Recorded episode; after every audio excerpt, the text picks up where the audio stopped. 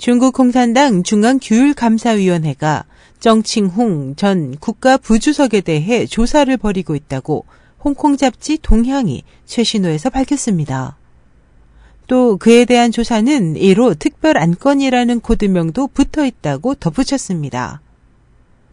아버지가 당의 원로로 태자당 일원인 정칭홍은 조사를 받고 있는 것으로 알려진 저우륜캉 전 정치국 상무위원과 함께 장점인 일파의 중심 인물입니다.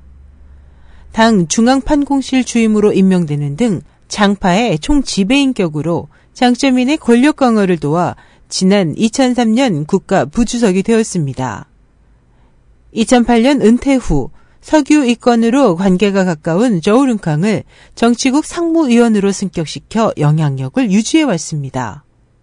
중기 내부에서는 저우룬캉에 대한 조사를 2호 특별 안건이라고 부르고 있다고 전해진 후 1호에 관해서는 여러 억측이 있었습니다.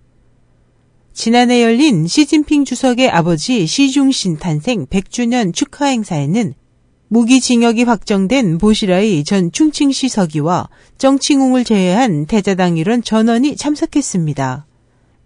또 지난 9일 열린 홍콩 미디어 왕으로 유명한 자선 사업가인 샤오이프의 장례식에는 수십 년간 홍콩 마카오 정책을 담당했던 정칭웅이 모습을 보이지 않았던 것은 부자연스럽다는 목소리가 높아지고 있습니다. 현재 저우륜캉에 대한 조사는 정식으로 발표되지 않고 있지만 당국이 부정하지도 않고 있기 때문에 확실시되고 있습니다. 동양 잡지는 정칭웅이 저우륜캉의 문제가 발각된 후 저우륜캉과 구별을 분명히 하는 자세를 보였지만 저우륜칸과 그 일족의 문제를 추궁하면 거의 정칭웅에 이르게 된다고 전했습니다. 중기위는 현재 정칭웅의 장남 정웨이가 국유자산을 유출시킨 데 대해 조사를 벌이고 있습니다.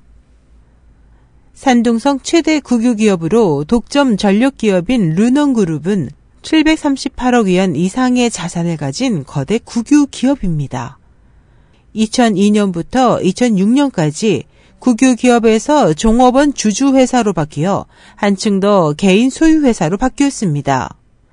2006년 5월 루농 주식의 91.6%는 베이징의 한 회사가 불과 37억 위안에 인수했습니다. 인수에 관여한 것은 정칭홍, 위정성의 아들들과 다른 고관 자녀입니다. 이 소식을 특종한 것은 개혁파 유력 잡지 재경입니다. 이후 재경의 후수리 편집장은 압력으로 사임했습니다. 후 씨는 이후 평소 친분이 있던 왕치산, 중기 서기의 힘을 빌어 새 그룹을 시작했고 현재 왕치산 서기의 대변자로서 저우륜캉 일가의 문제를 차례차례 폭로하는 등 중기의 동향을 읽어내는 지침으로 알려져 있습니다. 동향 잡지에 따르면 중국 연예계를 쥐고 있는 정칭웅의 아우 정칭화이도 조사 선상에 오르고 있습니다. 그는 문화부 홍콩 특파원이라는 공식 직함을 가지고 있지만 정칭웅의 금고 담당으로 알려져 있습니다. 그의 딸 정바오바오도 홍콩에 상장된 부동산 기업의 창시자로 추정 자산 78억 8천만 홍콩 달러의 부호로 급부상했습니다.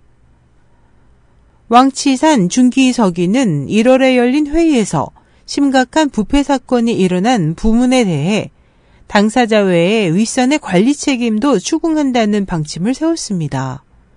또한 부패와의 싸움은 업무로부터 전쟁으로 바뀌었다며 강도를 높여 이미 13마리의 호랑이의 표적을 정했다고도 밝혔습니다.